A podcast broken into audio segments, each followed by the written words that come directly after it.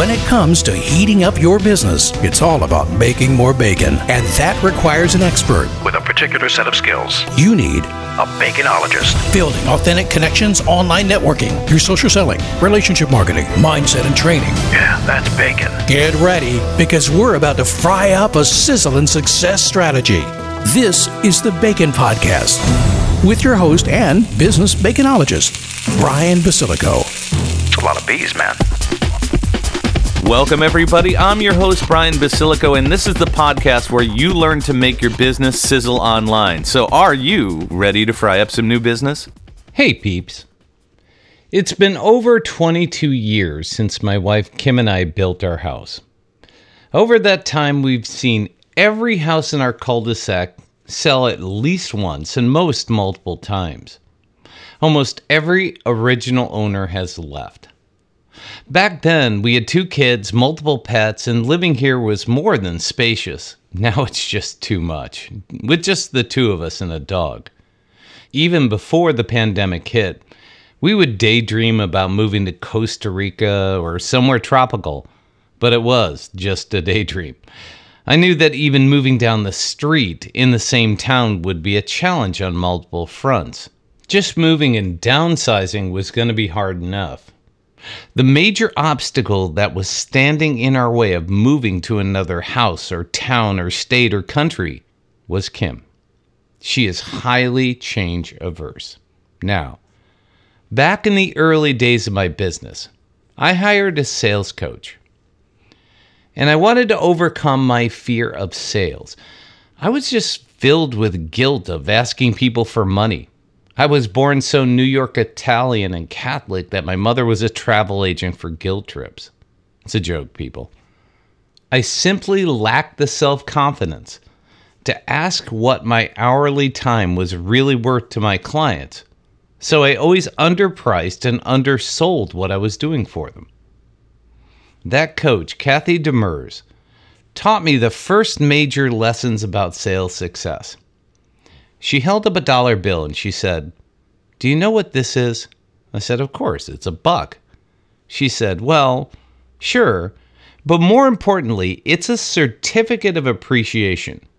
The more value you provide for your clients with your time and outcomes, the more certificates of appreciation they're willing to give you for it. From that day forward, I started looking at money and how I charge for what I was doing very differently.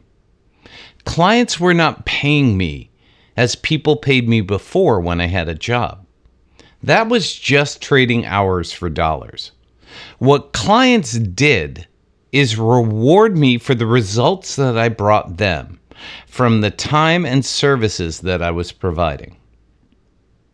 Another sales lesson that I learned through almost 750 podcasts and interviews is that marketing and sales are two separate activities that require completely different skill sets and talents, but they were also joined at the hip like fine ballet dancers. When one jumps, the other one has to be there to catch and support it.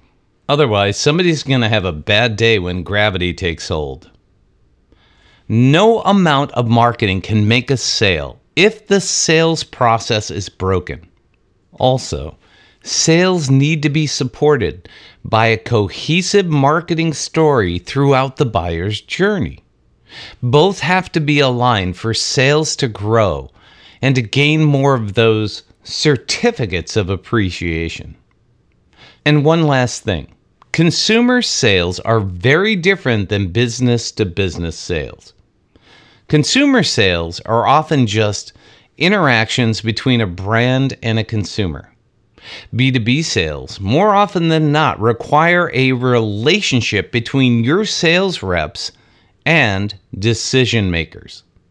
Often there are as many as six people who are involved in the buying process.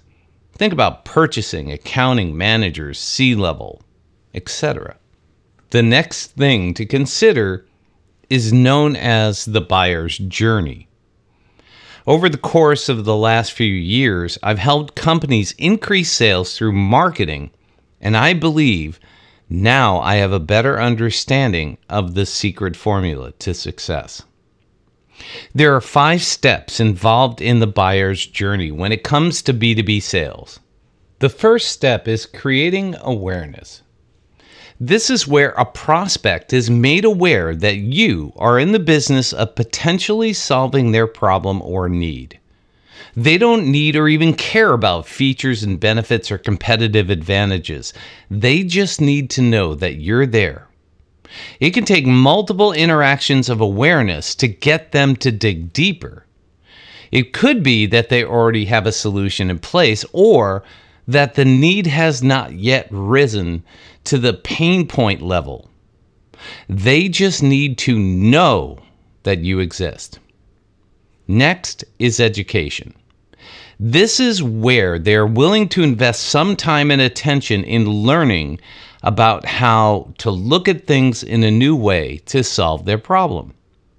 It could be making them aware that they have a problem that they didn't even know existed. This is where you need to show them that you're empathetic and understand who they are and what they need. They need to be compelled to read your ebooks, blogs, watch your videos, or attend your webinars, and somewhere identify along the way that, hey, that's me they're talking to. This is where they start to like what you have and how you present it. The final marketing opportunity in the buyer's journey is the phase where they're making a buying decision. This is the point where the relationship between your salesperson or team starts to develop into sales conversations. If your salesperson is speaking a different language, like features, benefits, or objection closes, rather than what they're used to hearing while consuming your educational content, it just comes across as transactional versus relational.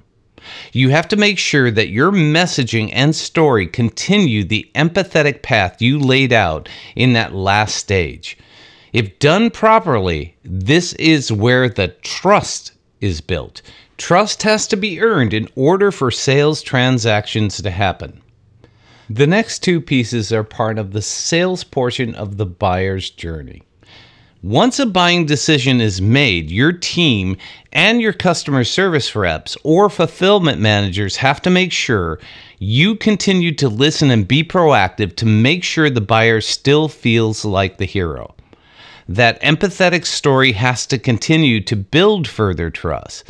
This is the point where you have to manage expectations and communicate clearly and consistently.